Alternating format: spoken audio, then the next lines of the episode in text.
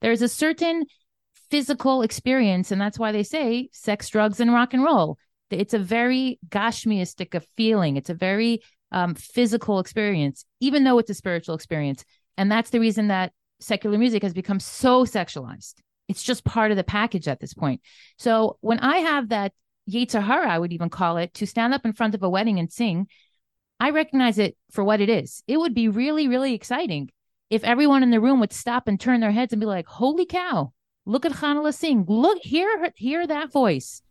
It would also bring everybody's eyes in my direction. How is that appropriate in my life? It's not. I'm Scott Kahn, and this is the Orthodox Conundrum.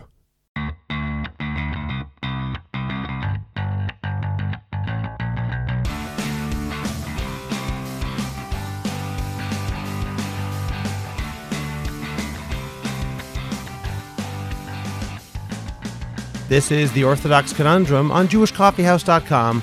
I'm Scott Kahn. One of the issues that I've been thinking about lately is the halachic concept of kol isha, that is broadly defined, the prohibition for men to listen to a woman when she is singing. The exact parameters of this halacha are debated, but the basic idea is stated simply by the Aruch HaShulchan, Even HaEzer, Siman Kaf-Alef, Se'if Gimel. Ve'asor lishmoa kol isha kol nigun ishto. It is forbidden to listen to the voice of a woman singing if she is not his wife. This still leaves many questions unanswered, such as whether this includes recordings, whether it applies to a woman singing by herself or to a choir as well, and much more. There are frankly a wide range of opinions about many issues surrounding Kol Isha. But we need to acknowledge, even if it goes against our sense of fairness, that the vast majority of poskim understand Kol Isha as a prohibition which is fully applicable today. For women who sing professionally, the halachot surrounding Kol Isha are unquestionably challenging, and today I have the opportunity to ask three Orthodox female performers how Kol Isha has affected them, how they navigate the challenges it presents, whether they feel cheated because they cannot perform in mixed gender venues, if they follow this stricture as is traditionally understood, what kind of pushback they've received, and much more. And I also discuss other aspects of their experience as Orthodox women who sing. We'll get to that conversation in a moment. First, let me remind you to share this podcast, rate the Orthodox Conundrum, and write a review on Apple Podcasts, and let us know what you think on the Orthodox Conundrum discussion group on Facebook. Check out jewishcoffeehouse.com for the Orthodox Conundrum and other great podcasts, and remember to subscribe to them on your favorite podcast provider. I have started a Substack called Orthodox Conundrum Commentary, where I plan to write articles about some of the issues we discuss here, as well as other subjects that I think are worth discussing. Go to the link in the description of this podcast to read my latest article, The Ruined Man of Jerusalem, as well as to access a free subscription.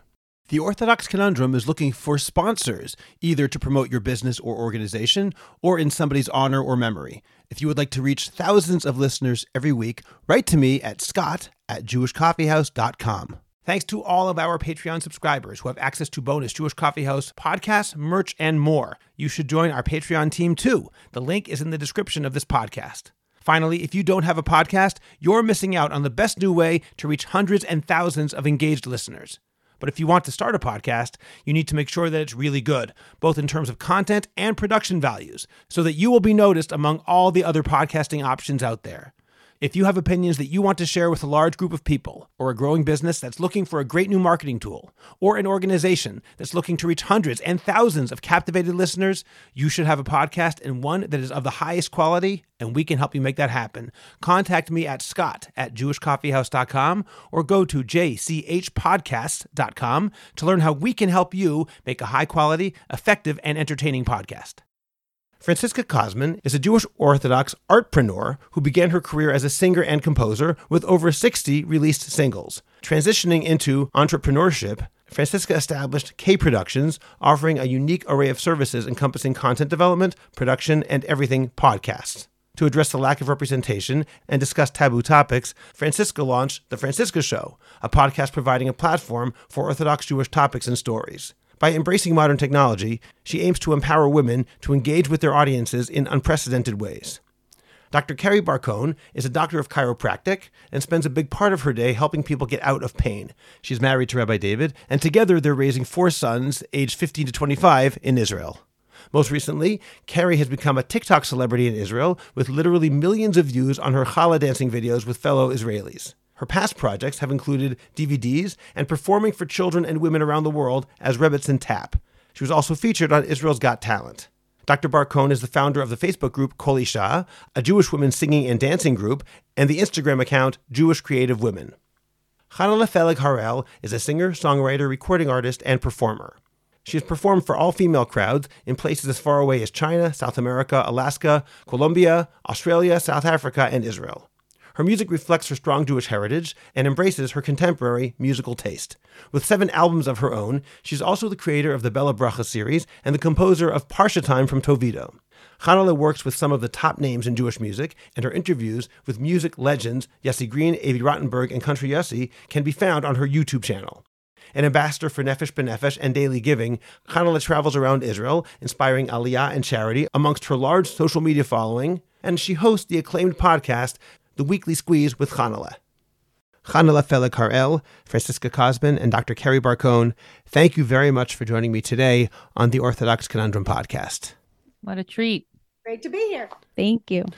I would like to ask each of you to recount your origin story, so to speak, in performing, how you became a performer, your backstory, and specifically what area of the performing arts you're involved in now. Kerry, let's start with you. Okay, so I'll start with right now. I am involved in TikTok, and that is the most interesting, exciting, dynamic, fun thing that I'm doing right now, and I love it. Um, backstory is that I was a child performer. I started in the city of Orlando. I went to the high school performing arts, and then I just left it. I was looking for something more meaningful. I was looking to make a difference with my life, and I was disillusioned with the performing career. Fast forward 15 years, I don't do anything with performing. And in the time, I become a chiropractor, I raise a family, I become religious. And then when I make Aliyah, 15 years later, the first month I'm here, somebody says there's an audition for Annie in our local community show. And do I want to audition? And even then, I didn't really realize how this was going to shift my life again. So I ended up doing that. And that's what opened my eyes to the world of uh, Jewish women's performing. I really thought I was just doing like a community show, like I had done reform synagogue shows. And um, from that, I did that about five different shows. And people would come up to me and they would say, um, Annie is the only DVD I let my kids watch. And it got me thinking like, like a knockoff of Annie is the only DVD there is for girls to watch. Not the only, but that's kind of was like, oh, there's really a lack and a need for Jewish women performing. This is like an area that needs to be developed. And that's when my husband came up with the idea of Rebbetzin Taps. It was like, let's think of what we could do. And it was a Shabbos adventure and, and loving Shabbos. So then we went on to do five different DVDs. And during that time period, was also kind of becoming aware of Kol Isha nuances of Kol Shah. Because up until then, I just didn't know about women's performing and I didn't do it. And kind of opening my eyes to that nuance. Fast forward, DVDs are out, the internet is in, and I'm being asked to audition for Israel's Got Talent and kind of like figuring out that in the Kol Isha. We'll talk about it later. And I went on to do that. And as the internet came, I opened a Facebook group called Kol Isha and I opened up an Instagram group called Jewish Creative Women. And then TikTok started. And that's what I'm involved in now. And TikTok is by far, I want to say double, but it's 10 times fold the reach that I've had through TikTok through anything up until now. Okay. Thank you, Kerry. Chanale, how about you? Okay. Uh, well, all my choices in life have been influenced by my interest and my love for music. So I think it was no surprise that I rolled into it and made a, a lifelong career in music. Yeah. And I, I, mean, it's a long, long story because it's my entire life story. But I've always loved to sing and I've always been a creative writer. Even before I was a songwriter, I was a, you know, talented kid in school in the English and arts, in the language and arts department. And um, I just followed my heart with the music, and it's really be- been like just a steady, consistent um, element in my life and a tremendous blessing. Today, I, I mean, I've produced nine of my own albums, um, four children's DVDs, including Bella Bracha, which everybody knows. I'm going to a wedding. I've written dozens of songs for school plays, for Jewish albums. I have a masterclass on songwriting and performing. Um, I've performed in numerous big shows, big stages, daily giving, and um, a, a, number of other terrific experiences. And I've traveled the world. So I, have had a very, very wonderful experience um, being part of the music scene, um, if you will. Today, though, I have a podcast. And honestly, I never, ever thought I would, but it was very, very much influenced by my career or, in a sense, lack thereof. or a lack of, you know, space for my voice that kind of, you know, naturally led me into podcasting, like that transition. So I'm still using my voice, I'm just not singing as much. Okay, thank you, Chanale. Franciska, how about you? I grew up in Moscow, Russia, and I was just in the pools and waters and oceans of Russian classical music. I was involved in the choir and ensemble in my school. I also went to music school with the non Jewish people around me throughout my entire childhood. And then I started writing my own music. I used psukim. Fast forward, I put out six albums of Hebrew music. And in in that time, I also started podcasting I started podcasting because I was very frustrated with the space of Kol Isha and women performers. Uh, Chanale's music I actually grew up listening to. So you were one of the first people I reached out to when I was maybe 16 or 17. And the podcast has changed courses since, but it has definitely, like Chanale said, just been always the background music of my life. And everything is I, I view the world through the lens of an artist and songwriter and a female Orthodox one. Thank you all for saying what you did, and there's a lot to talk about in what you mentioned. Before we get to some of the specific issues you mentioned, among them Kol Isha and the difficulties for female performers in the Orthodox world, I'd first like to ask on a more positive note about Jewish music in general. At Chataini Hayom, I am not particularly knowledgeable about Jewish music. That's not a boast, it's something I'm not proud of. But I'd like to know from each of you why you think that Jewish music is important, all of you having been involved significantly in Jewish music. In other words, what is the place of music, in your opinion, in fostering religious growth and a spiritual connection to Judaism and to God? Franciska? Okay, so I think music in general is a part of everyone's lives, whether they know it or not. So, for example, you go to a wedding or you have Uh, or you're traveling and there's background music in the airplane or the airport, or think of any scenario you're in, there's usually some sort of sound or music that is designed to accompany that experience, whether it's on purpose or not. Go to the ocean, you have the sound of the waves and the chirping of the birds. So I think people who are in tune people who have the talent meaning when they are expressing themselves and then other people look at them and say wow that that's more special than what i can do. And in general when you're in tune with the things around you and your surroundings that can become a spiritual connection. You know for me music was just a very emotional thing. I grew up listening to music. We grew up um, dancing in the kitchen to Avram Fried and Tzlil Zemer and Mordechai Ben David and Piamenta and Michal Streicher and all these beautiful albums and Dveikos and Journeys. And anyone who's listened to anything um, that I've just mentioned understands the the soul connection you make when you listen to Jewish music that you don't find in other spaces in other genres. And we've all been exposed to secular music. And i'm not saying that secular music can't move us and be emotional and be you know um, exciting. That's a whole separate conversation. But as far as jewish music goes I fell in love with the vibe, the energy, the harmonies. You know, even when when when we didn't have computers and and easy access to loops and stuff, you you you could sense that the artist was really giving you as much as he could. Nobody was in it for money. People were just there to create, like Franciska said, the music that would be the backdrop of our lives. And I want to, I wanted to be part of that. I, I wanted to have that effect on people the same way, you know, the little boys in Tzlil V'Zemer and Miami Boys Choir were affecting me. I was singing in the mirror with a hand, uh, with a brush, as cliche as it sounds, because these kids were like the the soul that was in the song and in their voices. I was like, I want to do that and be that. So that's really Jewish music for me. Okay, Kerry, you mentioned before that you became religious at some point after your childhood. I'm curious how Jewish music affected that, or maybe a different way of putting that, if that's also your experience, similar to what Franciska and Chanale said about Jewish music, or is yours somewhat different that secular music is also a great thing and you don't really see a difference and Jewish music is just the space you're in right now? Or is there a specific space for Jewish music that you've discovered as someone who became religious after being a young person? First of all, what you guys said was great and spot on and resonated, and I really loved it as much as I love secular music, what you get out of religious music is a completely different thing. Like, there's no doubt that the artists we watch when we were secular or religious are our role models.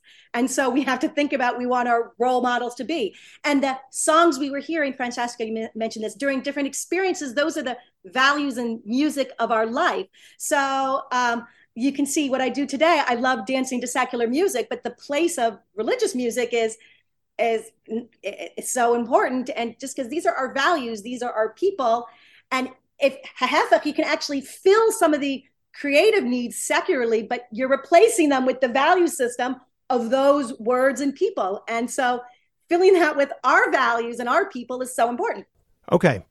I now want to move on to something that's more controversial, which is something you all mentioned or alluded to. Kerry, you originally said that somebody told you, oh, Annie's the only DVD I'm going to show my daughters. Chanale, you talked about starting your podcast because there was a lack of space for your voice in other media. And Franciska, you also said you were frustrated with the space allocated for women performers. Chanale, let me open with you with a very blunt question. What has been your experience of navigating Kol Isha? And let me just preface this for people who don't know. Kol Isha is the law mentioned in the Talmud that Kol Isha Erva, a woman's voice is considered to be sexually alluring, and specifically that's understood by the vast majority of poskim to refer to a woman's singing voice, and therefore most Orthodox Jews feel that the halacha is that a woman cannot sing in public in front of men. Obviously, there are many nuances, but that's the broad halacha.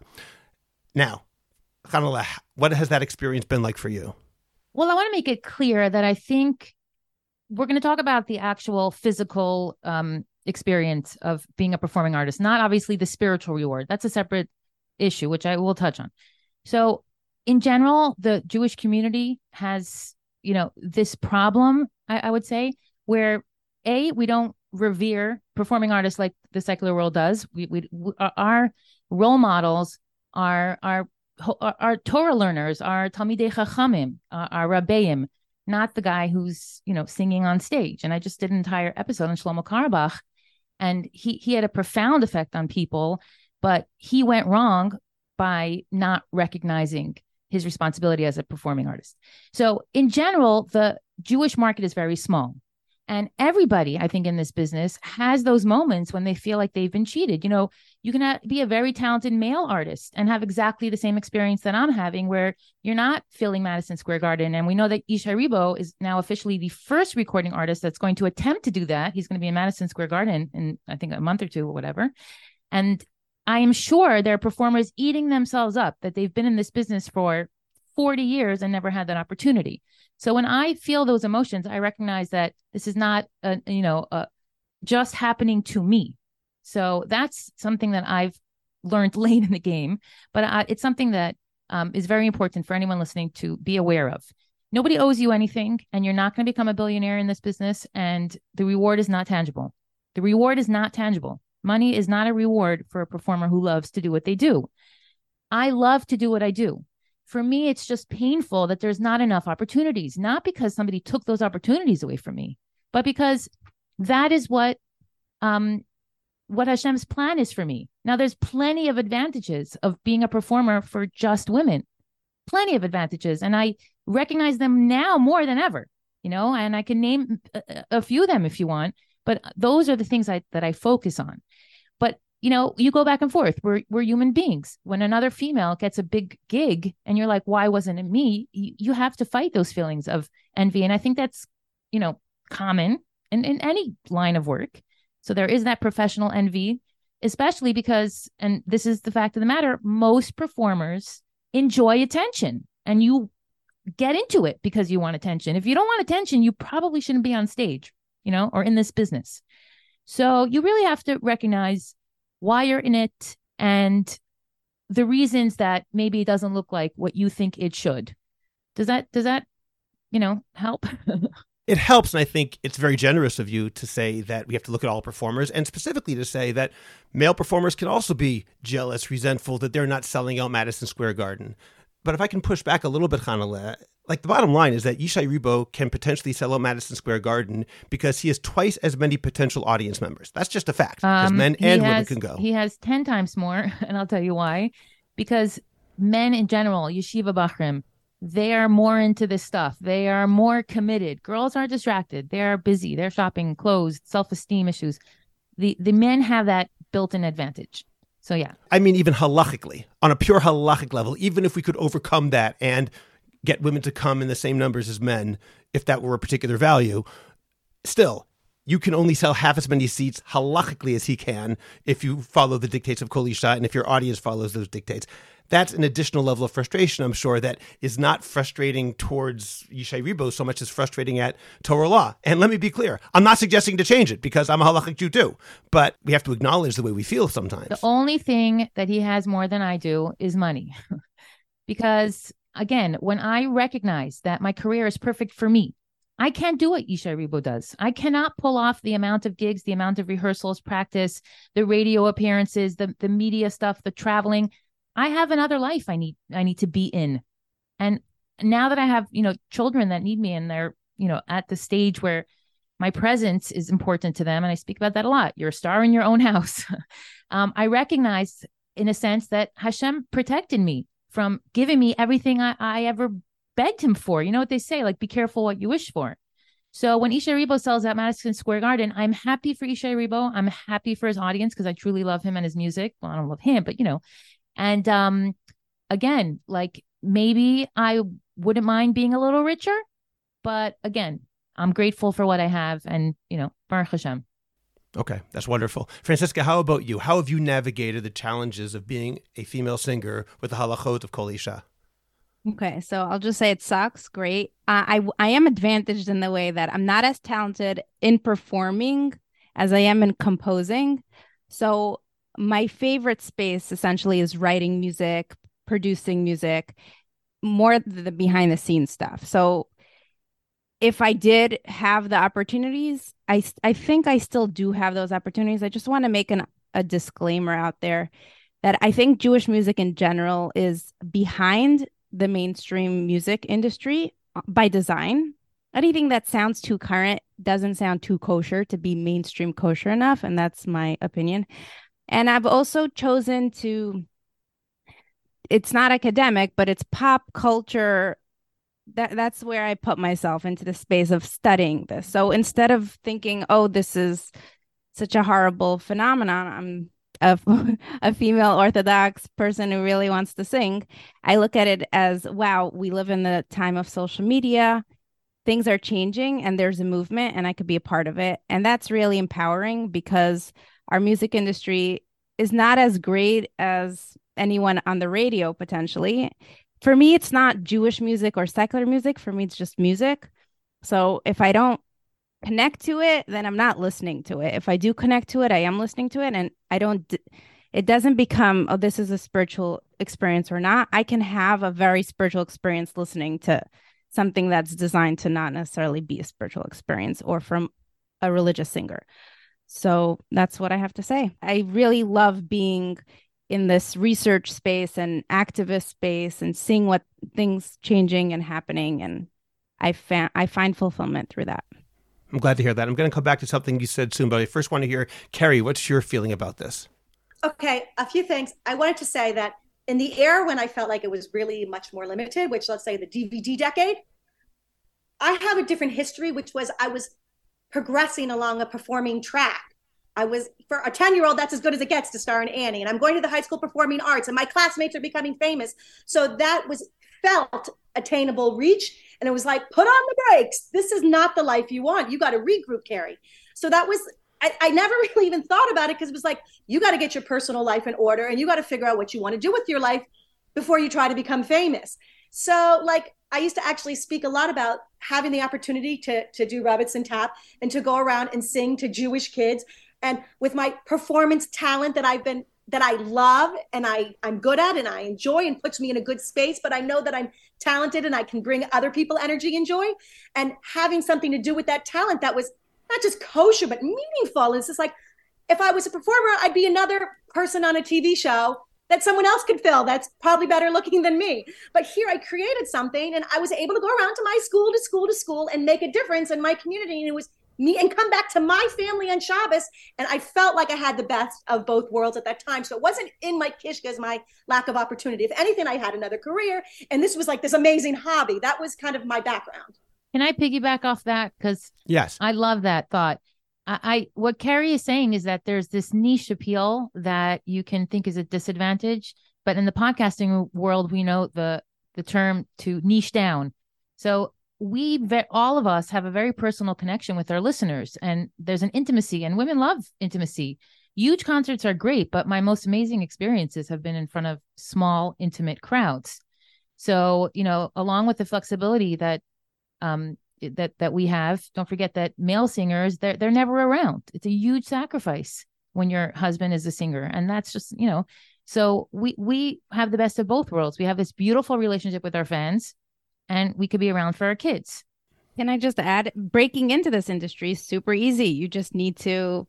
You can start with literally just covering somebody else's song, and because I don't there's agree, so though. few of us, not anymore. Maybe not No, no. anymore. I don't agree though, because no, no, I think what you're trying to say is recording something and producing something and putting it out there is easier. When I started recording music, I was doing it on an eight track in my house and burning CDs and giving it to my friends. What I'm saying is, if there are no other female singers and we're, there's so few, then you do something that's enough to get attention. But nobody, yes, but nobody is really, uh, besides for the couple that we can name on one hand, maybe one and one and a extra finger, um, has made it to a brand name, you know, to the brand name point or level that some of the other singers have ha- have have come to. They're so but few those and are far between. statistics. Headliners, headliners, I would say. but but that's the same ratio that you have in the mainstream world meaning this is the hardest thing to do if you grow up secular and you want to be a pop star and be famous so if we're comparing the numbers I want to move into a similar direction and sort of now piggyback on what you're both saying and what Kerry said as well. I want to ask you about that performing issue because, again, I say this sort of with mixed emotions because, on the one hand, I am part of the Orthodox world. I'm a Torah Jew. I hope, I try, and I'm not in any way saying that the halacha should change. At the same time, I can't stop thinking about what it would be like for any of you, for example, to go to a wedding and to look at the guy up on the stage singing his heart out and thinking, wow, I'm better than that guy. But even if you say, as you said, Chanale, you can niche down, fine. That guy could also niche down. He can choose to have a smaller career, but he chooses not to. It's up to him. You don't have that choice. You can't be a wedding singer in the Orthodox world because nobody would hire you. Let me take it further. I'm not a wedding singer, but if I walked in and put my name down on a piece of paper as a wedding singer and I wanted to be in that space, okay, I might be good, I might be bad, but at least no one would discount me inherently based on my gender. For any of you, should you walk into that same space and put your name down as one of the candidates to be a wedding singer, they just throw it in the garbage. It would have nothing to do with it. It would not be even a possibility. And I want to know what that experience has been like for you. Obviously, weddings are only a single example, but there are other places, other performing venues, other experiences you might have that you simply can't do it even if you wanted to not niche down, even if you wanted to reach a mass audience. And as Chanale said, you're performers. Performers, presumably, I- Franciska, you might be a little bit different, you said, because you're more interested in the producing and songwriting side. But performers are performing artists who like to reach a public. We all like it when more people listen to our podcast or more people listen to whatever it is that we're putting out into the world. So if I can ask, I'll ask any of you, you know, Chanale, let me start with you for this one. What was that like? Even though, yes, it might be a blessing, but it has to also be frustrating. All right, I'll tell you like this: uh, performers in general prefer to perform in front of a mixed audience. You rarely find people who willingly sing in front of one gender because there's a certain electricity that comes from that chemistry between men and women in a room. I mean, think about a Britney Spears concert, think about a Justin Bieber concert. You have girls screaming and pulling their hair out, and vice versa. There's a certain physical experience, and that's why they say sex, drugs, and rock and roll. It's a very gashmiistic feeling. It's a very um, physical experience, even though it's a spiritual experience. And that's the reason that secular music has become so sexualized. It's just part of the package at this point. So when I have that Yetzer Hara, I would even call it, to stand up in front of a wedding and sing, I recognize it for what it is. It would be really, really exciting if everyone in the room would stop and turn their heads and be like, "Holy cow! Look at Chanale sing! Look, hear hear that voice." It would also bring everybody's eyes in my direction. How is that appropriate in my life? It's not. So you know, it's kind of black and white for me. Now I'll get I'll share one little anecdote, and then you know you could make of it what you will. Years ago, when I was single, I used to go to karaoke with my friends, and that was my Hara. I was single. I was not married. I wasn't looking for attention. I just wanted to be able to sing in public. And I there were a few times that I did sing in a karaoke club, some country song in some Brooklyn karaoke bar where people were like, Who's singing Shania Twain? Anyways, I, I ended up being selected to kind of it was it was like a karaoke competition. I was like in the finals and I, and I could have potentially won. And I went to perform and perhaps win a round of drinks, whatever it was. Um, and I and I didn't win. Okay, I was uh, third place. And I called my mother later that evening and I was really down. And I thought, wow, like I put myself out there into the world and I got judged by a mixed audience and they rejected me. My mother said, Are you are you kidding? You don't need this. She's like, Do you know what you have? Like you have emes. You have people who love you for who you are, not because you're some girl singing in a bar somewhere. You have what these people singing karaoke want. emes, truth, a real connection. Like that, this is nothing. This is nothing. Like dust off your shoulder. That really stuck with me. Okay. Thank you for telling that anecdote. Kerry, how about you in terms of that question I asked? And when I first spoke to you about this conversation and said, Would you be part of this panel? You said you were happy to do it, but you also said you think the whole thing is kind of ridiculous anyway. So I'm kind of curious if you could comment on that particular aspect of it too. Sure. I guess I just want to go back a little bit to say, like, when I was doing the DVDs, I have a like kind of like a completely different experience, Bank. I got a lot of attention as a kid, and really, my life issue was were to have, you know, I was abandoned. I don't know how to say it. Not a bit to have loyalty and consistency were my primal needs, not attention. I had so much attention. I really needed loyalty and consistency. And it was just I did okay. Moving on. So when I started making the DVDs, and it was just like, wow, I found a, a, a, a and I knew I had a gift. That I found a, avenue for this gift of mine. It was so satisfying, and in that were the little droplets of Kol Isha, which were like, Harry, you didn't write the words Kol Isha. You only did it in twelve point, and it's really supposed to be an eighteen point. And it was like, I'm so Baal Teshuva. I became I became frum like ten minutes before I got married almost literally. So like I didn't research. I'm just doing what people say. It's like, oh, Kol Isha means writing something with 18 point, but not 12 point. And, and then I got a lot of um, um, men. I really respect and love what you do. My daughter loves it. It's really been like the music of her childhood. And it would be like, how come this room guy feels comfortable saying that to I don't feel uncomfortable because I'm doing goofy little kids music and I've had attention my whole life and I'm not that sexual of a person, thank you. But um, they don't feel uncomfortable. So I was playing with all these Kol Isha like Photoshop is not exactly what they've been selling me. And then all of a sudden, like the internet came, and then I remember when YouTube came out, I made a talking video, and people were like, "How could you put your face out there? That's so untznius." That was before the singing. Then next thing I know, five years later, every woman is singing their heart out, and they're just writing Kol Isha. Two years later, after that, they're singing and they're writing anything, and they're saying men should know. Then I get asked to be an, and I could kind of see since DVDs are out, how are you going to reach this audience? And at this point, I have this huge experience of how meaningful what I've been doing is for children. And I'm watching my own kid watch talent shows. And this is now how he's being exposed on the internet, my younger kids in a way that my older kids weren't. And I'm thinking, if you want to reach kids, which is what you do, which has been so meaningful, you're going to have to be on the internet, which means that some people are going to see you, which there's always been people seeing you when you were in shows, there were always people involved. So, like, what's that ratio that's okay? Like, what makes it okay? Like, all these ideas. So then Israel's Got Talent called me, and I was like, oh, I can't audition for that. No way. I'm too religious, and I would never do that. And I was talking to one of my patients, and she said, You know, Kerry, there's actually a lot of halachic space. Like, maybe you could halachically. So then I called the rabbi, and I'm still like, oh gosh, what are my friends going to think of me? Um, and I'm all ready. It's for education and it's through a mic and you only perform live for 100 people and thousands of kids will be reached. I'm all ready with all my reasons. And the rabbi was just like, there's halakhic space, you can do it. And then I just thought, this is the same time that all these other issues are going on in the world. Like, um, we're seeing halachas change before our eyes. Like, there's no situation, there's no solution to the aguna problem. All of a sudden, there's solutions. Like I'm seeing that halacha is a little bit more flexible than we thought.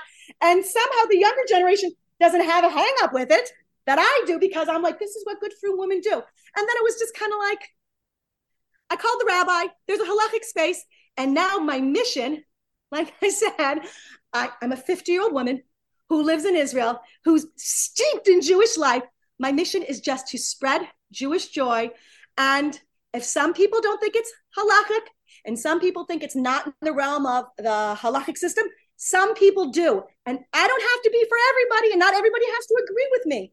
And this is my talent and my experience bank and my generation. And you can have your talent, your experience bank, and your generation. And now I'm so mission about my purpose. I want to talk about Kol Isha, like almost talking about it too much. Like the good girls will do this, and the bad girls will do that, and the modern will do that. It's just like, it's just, and I think in terms of society, just doing it makes a bigger difference than talking about it. When I saw these women singing on the internet, it was like, maybe it is okay because I know that person's pretty religious rather than talking about it. Am I really that kind of woman? Okay, Scott, that's what I have to say. Thank you. Thank you for your passion, Kerry. Franciska, how about you?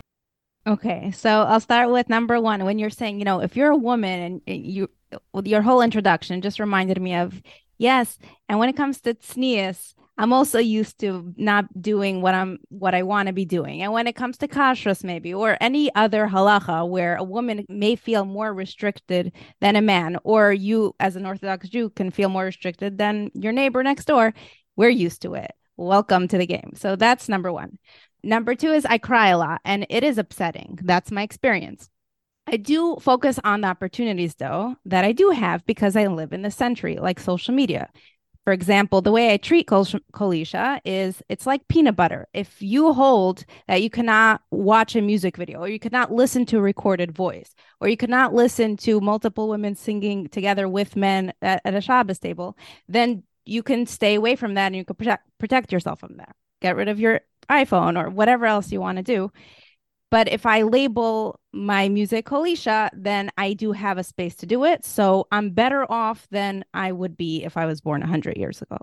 That's to address the Kol Isha. Try, try 20. Uh, sure, 20. Thank you, Chanale. You are aging yourself here. But what does break my heart, and get your tissues ready, what hurts me, yes, sitting at a wedding and hearing beautiful singing while the chassan or kala walk down the aisle that that could be very heartbreaking another heartbreaking moment for me is um not singing at the Shabbos table. Um, I have certain family members I would not sing at the Shabbos table. I would probably not want to spend Sedarim with them because singing is not okay they're not accepted. And that's heartbreaking for me. Uh, the fact that i have so many brothers-in-law i have a father-in-law baruch hashem and they're never going to see that side of me or hear that side of me that feels very limiting. And it feels like they don't it's a part of who i am. And the women around me or even men i don't know can appreciate that part of me. And uh, it's all theoretical and locked away somewhere to the people who I am related to or maybe closest with and spend a lot of time with. So that that I find more heartbreaking in a way than my career opportunities. It's those people who are closest to me who are denied knowing a side of me that is so essential to who I am. Wow. Okay. Thank you for sharing that. And Franciska, let me stay with you for a minute. I want to ask you about something that you said before when you mentioned that you're more involved in the production of music and in songwriting, and therefore the performing has been less of an issue. As you mentioned right now, it might be an issue at the Shabbos table, but in terms of the desire to perform in front of an audience, that's less of an area of concern for you personally. But I want to ask you about being a female Orthodox songwriter or a female Orthodox music producer. Obviously, halachically, there's nothing about that which should be more limiting to you than to anybody else. But socially, I'm curious if it has been difficult for you to give your songs to male singers or to be able to produce male singers. Has that been an impediment? The social issue that men often stay with men and women stay with women, and whereas a man might theoretically produce or provide a song for a woman, I wonder if it's less likely that a woman would be accepted in writing a song for a man. I don't know. I'm curious about that. I know, Hannah, you've also written songs too. So I'm, I'm curious what you would say about that, Franciska, first. So before I answer that, I just want to say I consciously decided to develop myself less in the singing space because my time and money is would would pay off more if I if I spent it in other areas that I could be less frustrated. So I just want to put that out there. I I could be doing voice lessons every week and I choose not to. I choose to be focusing on other areas. Uh, number 2 regarding what you said, it, it's there are women out there, and I've interviewed some of them, and they do get their songs out there into the male industry and they are connected. So it's definitely possible. And this is where I, I say the same thing. it's a cutthroat business. People usually work with people who are around them or who they have relationships with. And if you break into that, you're good to go. And if not, it's just like any other industry where there are lots of people who say they can do a lot of things and just some of them make it. Chana, how about you? Because you've sold songs to male performers, right? Sure. I've written songs for Avram Fried, um, Michoel Pruzansky, um, I just did a song for Eighth Day that's coming out with Nissim Black, and a lot of singers have even um, requested that you know I don't tell I don't tell that I wrote a song that maybe I wrote. Listen, well, that's actually an important point. I'm not sure that's just a throwaway really? line. They ask you not I'll, to say that. I'll get into that. I'll get into that. See, I think the men singers are in an uncomfortable spot, you know, because they they on the one hand are not supposed to be you know they're they're kind of like franciska implied missing out on a big part of who we are because they don't listen to our music you know? But at the same time you know i can hold my own parallel to any of these singers. My, my career matches many of them if not even more uh however there's that like uncomfortable spot but that said middos are middos and in this business um some singers have them and many do not I hate to say it, but the Jewish music business, which my husband does, I mean, he's a producer and he does weddings and, and concerts and he knows every single singer songwriter. He's their guy. And he, you know, he's married to me. We know the business in and out. There's a lot of people that should be ashamed of themselves for the way that they treat female um, recording artists, musicians, songwriters, because they are taking advantage of the fact that they can and in this business, which is very competitive, you know, the treatment of female performers has been subpar consistently in my experience. Now, things have changed, but I will say that many customers of mine over the years, and I call them customers, the camps, the schools, the tzedakah organizations, they treat women like second class performers, like second class citizens. They do. And that has improved. But I remember when I was performing for years, the budget for the performance was a half broken sound system. And if you were lucky, everything would work eh, without blowing a fuse. I mean, the horror stories, and they happened to me, and they didn't happen to the male artists. The male artists, there were bigger budgets. Even if I had more people at my show, I could have 800 people at a concert, but they weren't, you know, spending any, any money on screens or extra lighting. Bare bones for the women. I mean, to think that today there are women performing with 16 piece bands on in huge stages with LED walls are you kidding? I was lucky if I got my check. I would come home sobbing to my mother. I just flew to uh, China, who are not China, but it wasn't China. They paid me on time, but I just flew very far and they didn't pay me because, you know, I'm just a girl with a guitar. But Benny Friedman and Mordechai Shapiro and Avram Fried, they're staying in a hotel. You know where I stayed? In the freezing basement with a baby crying. And many, many times. That was very upsetting. Um, that has changed. Another thing that's that's that is a big issue for me is the and again you you come from the modern orthodox mentality so maybe you can explain this to me but the goalpost has completely changed as far as kol isha goes and the erasure of women and so on and so forth.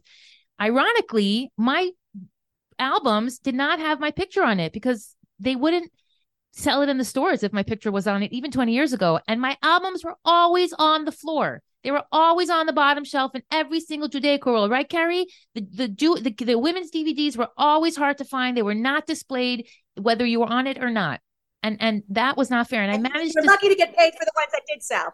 Right, exactly. And I managed to sell. I would say, I mean, my husband counted, but over twenty thousand copies of my albums. Like I was in the business of selling albums. I sold them like hotcakes at concerts, but they never moved in the store because nobody pushed them.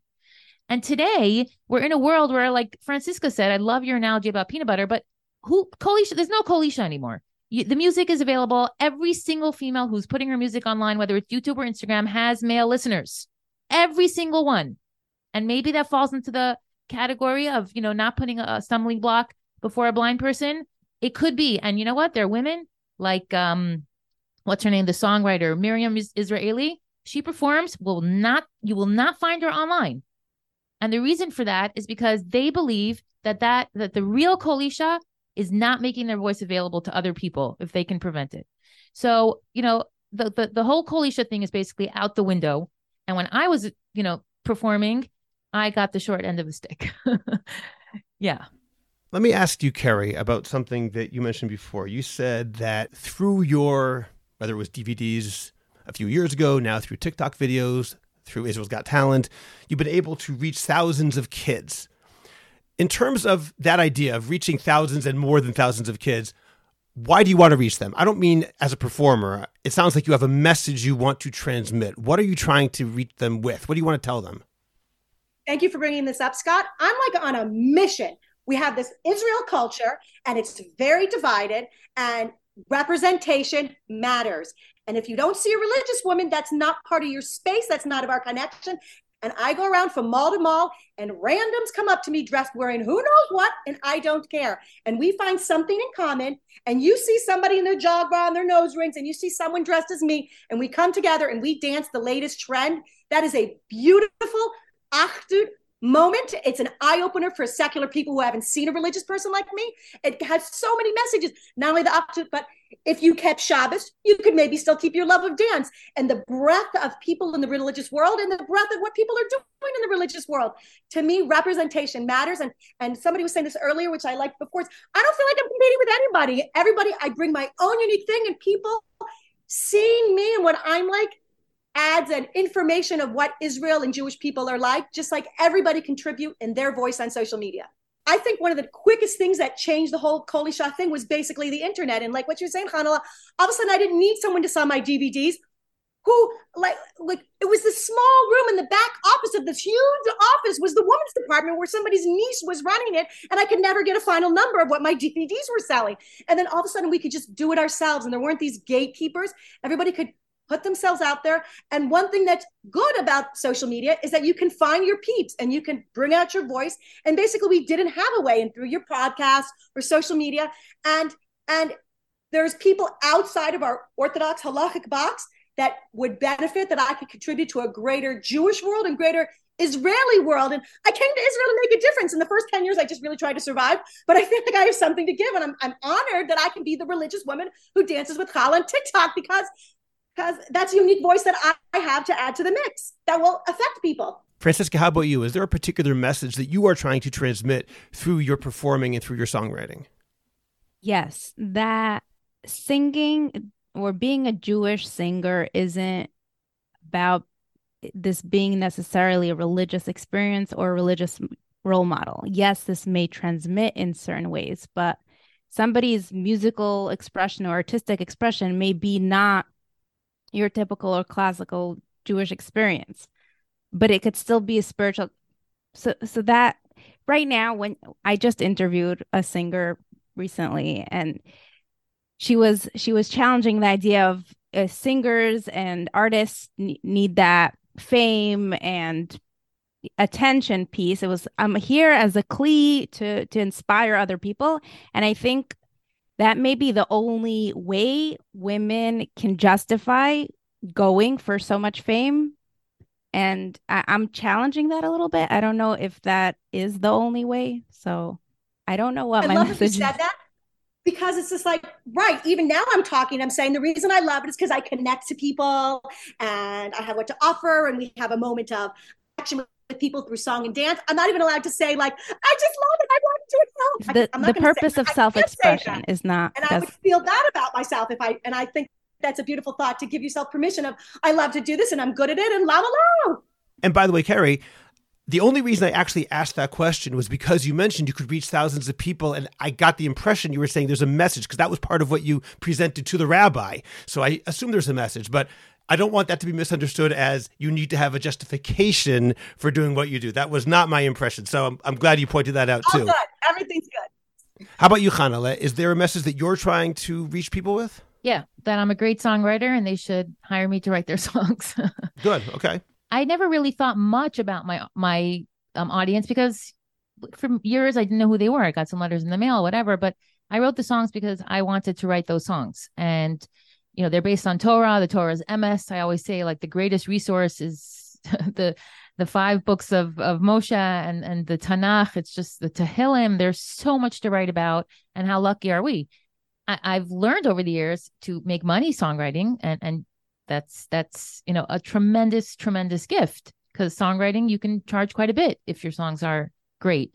So for me, it's been a great honor to work with Toveedo and to, um, you know, work on school plays and and all that kind of stuff and honing my craft. So, you know, I never really. I mean, don't get me wrong. I think about my audience, but I don't sit down and think like, what is my message? It's just like I need to write a banger song right now, and that's what I try to do.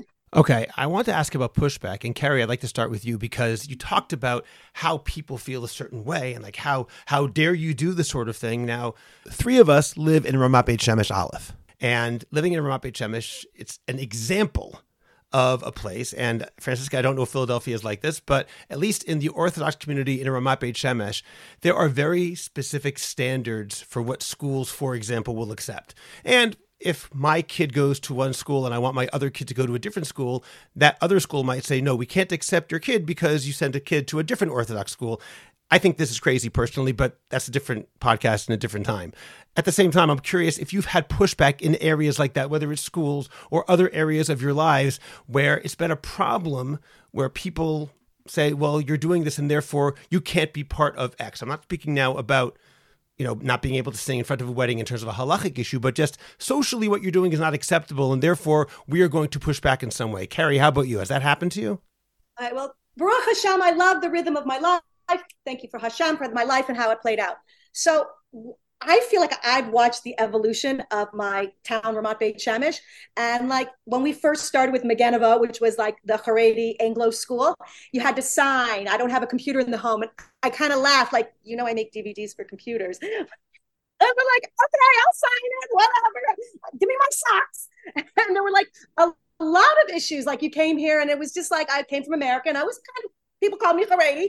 And then I came here, they're like, you're not Haredi. It's like, what do you mean? It's like you love, you're too Zionist and you love to work too much. So it was like there was always a lot of like, this is what it and I feel like as our community grew up and kids got older, and all of a sudden you had families where maybe one of the kids, like in Haredi families, you had kids going to the army, and everybody just like took like a super chill pill. Like there used to be the kids at the park, and now it's like all the kids are at the park. And I feel like there's been a general relaxing and a general relaxing of Kol Isha. Like after Israel's Got Talent, I was shocked.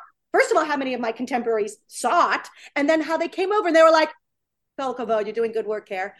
Really religious people. So I've been very lucky that when the pushback, I was also kind of in that box. And as I, my box has relaxed, I feel like the box of the community has relaxed.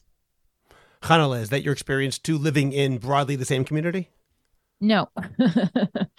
um, I don't know. I, I kind of just I heard a, a, very powerful story recently that the Lubavitcher Rebbe, um, he, he, was very disappointed, like I mentioned with Shlomo Carlebach, and when somebody pressed the Rebbe why he was distancing Shlomo, the Rebbe looked up from his sefer and said, "Kol Isha." On the other hand, there's numerous videos of women telling the Rebbe at dollars that they're female singers, and the Rebbe giving them the blessing to inspire women and to lift their hearts and to you know continue in their in their careers and i've seen so much blessing in my in my career so i don't um i'm not preoccupied with you know what the community thinks or you know once only once in my entire career i was told to switch shaitels and that's when i performed in in Borough Park it was a, the second performance of comedy Dance which was a very power uh, very popular women's theatrical show. This was a while ago, many years ago. And they asked me to switch the shaitel when I performed. I th- I think the first concert was Borough Park. The second one might have been Lakewood, or and I switched to a straight shaitel. I didn't even hesitate because I was just like, in my mind, this is their community standard, and I'm going to respect it. They're allowing me to sing, so why not? I, I don't get so bent out of shape when I have to respect other people's. I've sung for Satmar, I've sung for Bubba, I've I've I've been, you know, uh, uh, it doesn't it doesn't affect me. Yeah, but that's not really pushback. I'm talking about when because you are a professional singer, therefore someone says, "Well, you can't be part of our group or you can't be part of our school or something like that." So you've never had an experience like that? No. what, okay, what do you mean not part of? Oh, because because of what I do? I don't know. Honestly, when when my mother-in-law was a little surprised. My mother-in-law is a Sephardi Bukharian. She lives in Kiryat Sefer. She's Haredi, Haredi, Haredi. And she was like, are you sure you want to marry a girl who wants to perform? Like for Sephardim, that's like a little bit out of the box or a lot of it out of the box. But as soon as she met me and we connected, we have the, both of the same name, Hannah, and she heard my music and recognized why I'm in this. She supported me from day one. Um, but pushback, no. I'm always like, I'm here, and if you know, you're lucky if you hire me, and if you don't, you know, you're lost. How about you, Franciska? Has there been any pushback that you've experienced? I mean, I'm try to protect myself from pushback. I'm not walking into Tom's, you know, to Lakewood and standing in front of the shops and singing at the top of my lungs.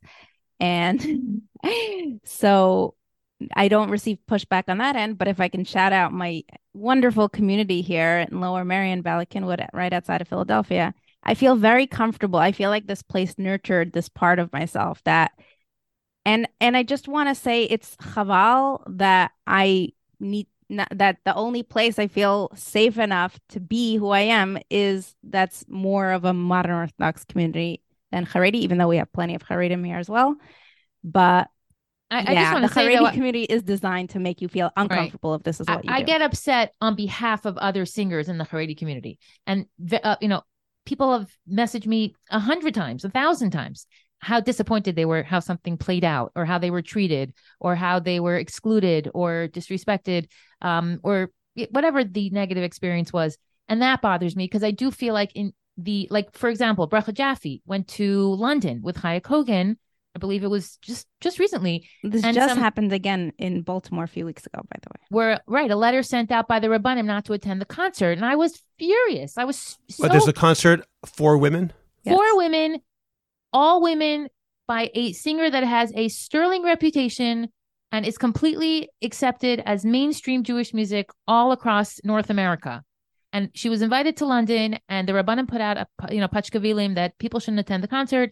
They they they kind of said something because then you'll be on your social media, whatever, whatever. And you know what? As soon as those flyers go out, it affects people whether they thought about it or not. So you know, I, I spoke. I mean, I didn't get into it at the time because from what I understood that you know it was handled. But I get really upset when those things happen because there's no room for that.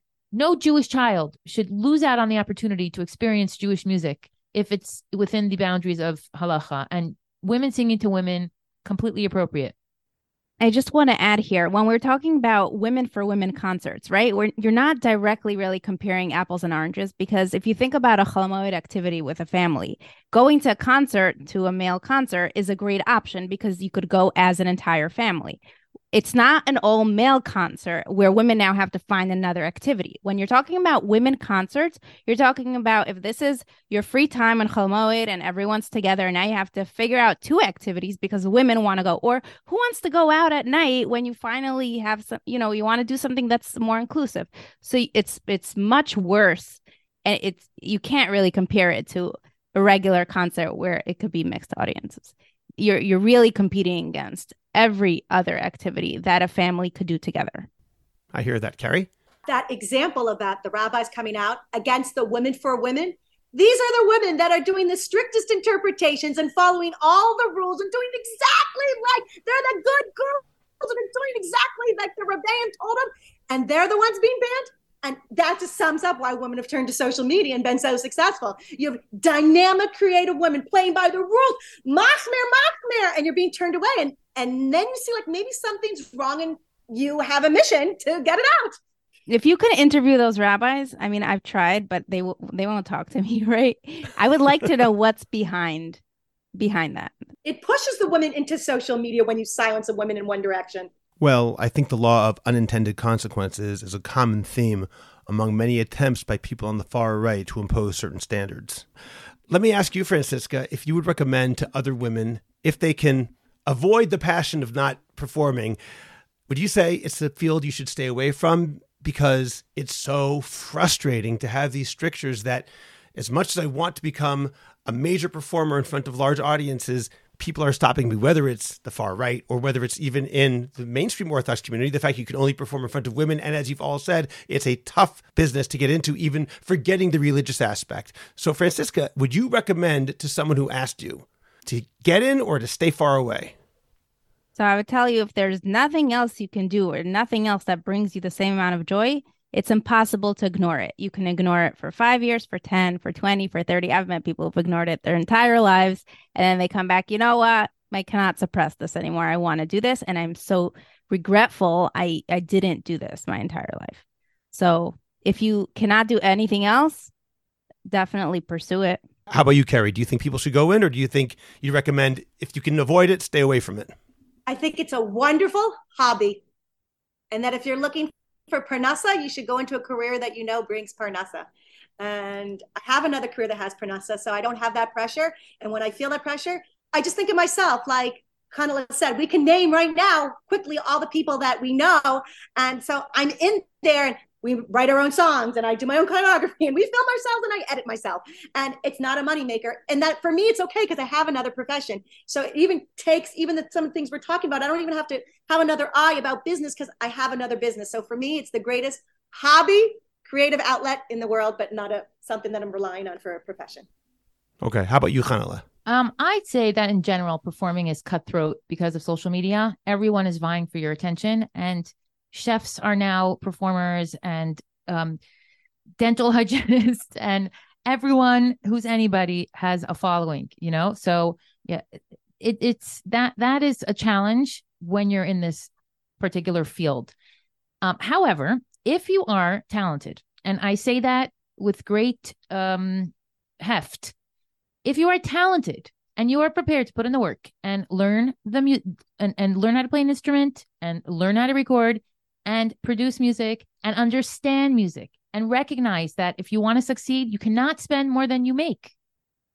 People don't seem to get that. You cannot spend more than you make. If you spend more than you make, you are in the wrong business. I never, ever spent more than I made. Ever.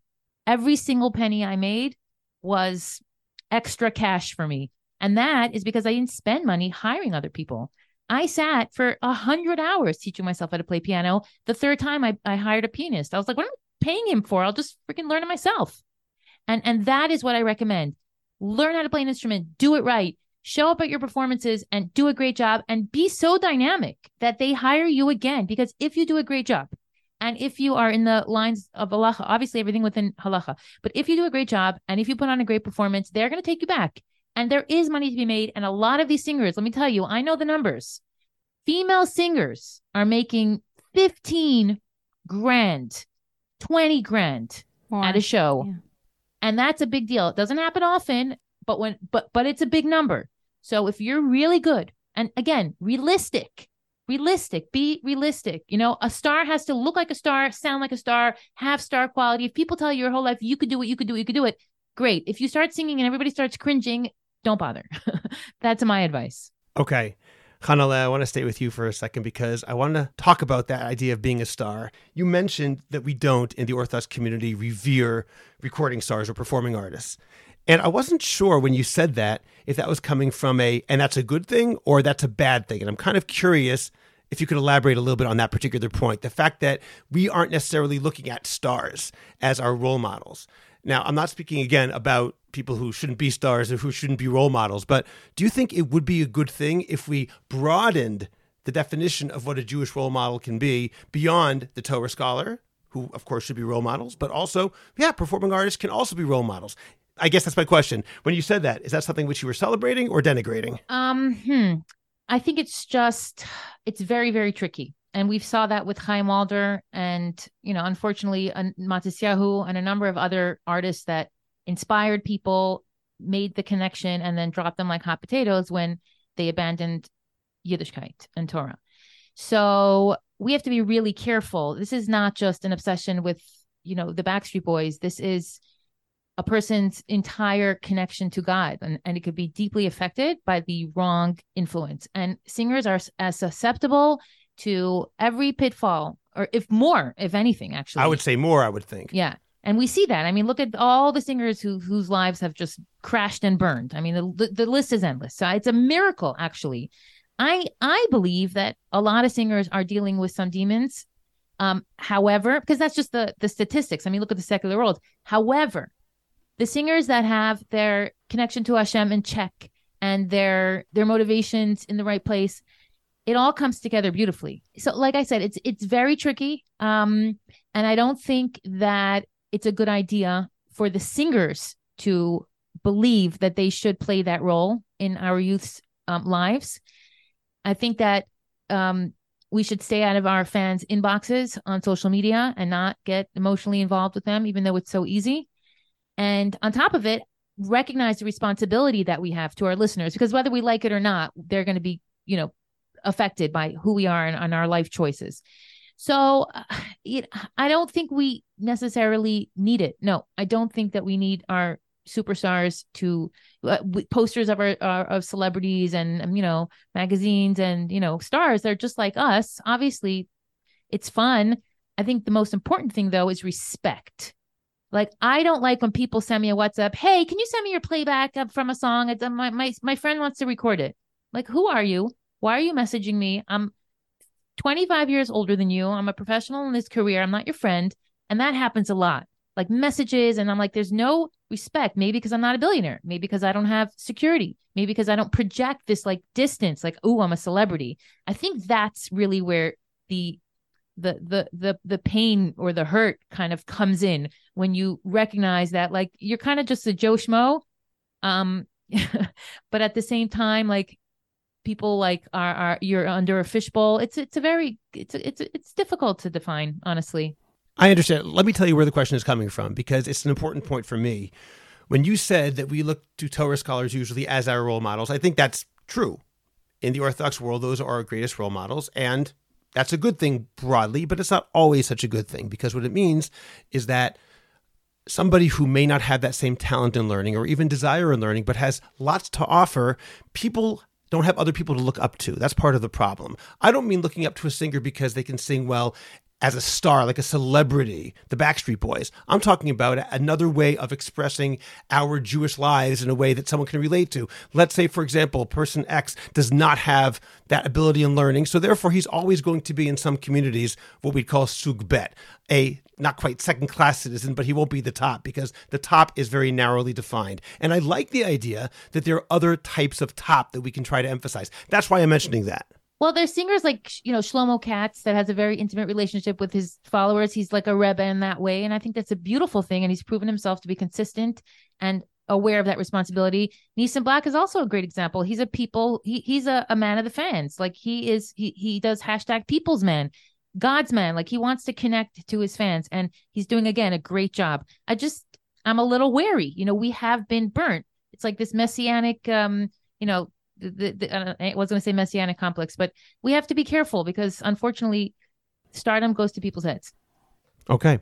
I want to conclude by asking each of you a personal question about your own desire for your own career. You've all been involved in this space for quite a while, and I'm curious what you'd like to see your own career look like in the future if you could plot it out the way you'd like. Kerry, let's start with you. You've recently had this tremendous TikTok celebrity, and I'm wondering what you see for the future for that and for other avenues of performing. Yeah, so like I said, up until now, I've been very Anglo based. And uh, to me, I'm super excited about a different. I have lived in Israel a long time and I've integrated in my community, but I didn't integrate into broader Israel. And I'm excited about entering broader Israel and broader Israeli culture. And, and there is a need for um, religious people and their contribution in a wider Israeli culture, especially as someone who I do, I do love pop culture and secular background, and I, I love it, and I feel like I have uh, a lot to contribute to it, and to contribute as a Jewish woman in in both those values and being a role model and being finding a chevre that's that's creatively based, and our common language is creativity as Jews in the in Israel. How about you, Franciska? My heart's torn between my Jewish music and now my English music because I do want to pursue other avenues besides for the Jewish music industry.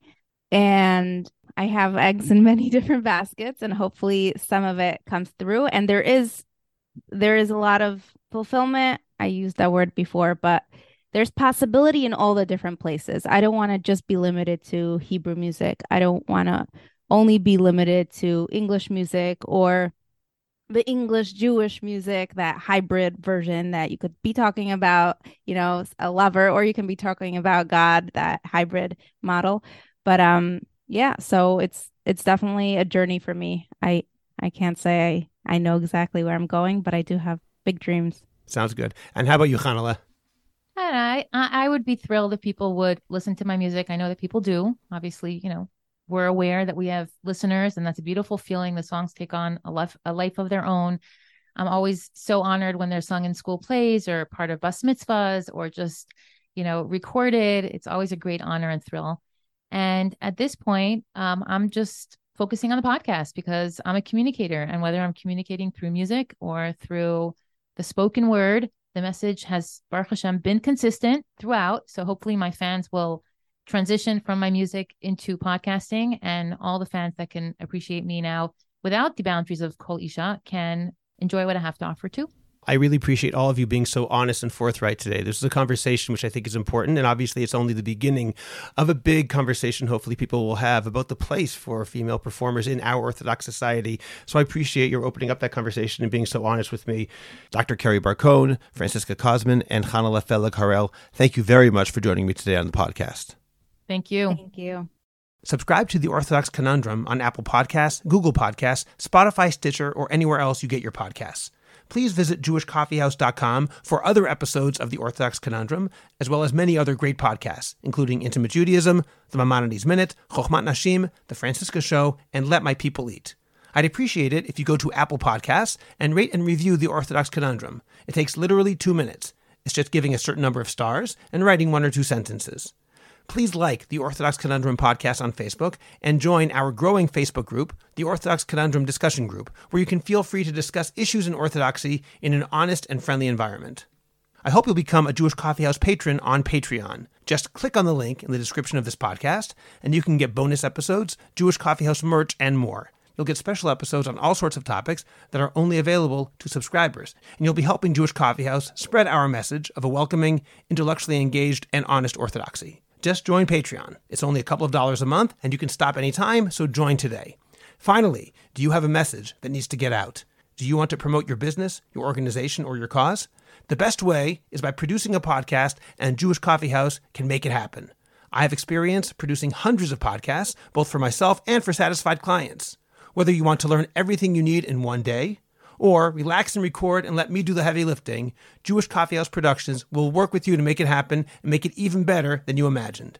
Let me help you today. Write to me at scott at jewishcoffeehouse.com or go to jewishcoffeehouse.com, click on productions, and sign up for a free consultation. Make your voice heard, promote your cause, sell your product, and engage an audience now. I'm Scott Kahn. This has been the Orthodox Conundrum on jewishcoffeehouse.com.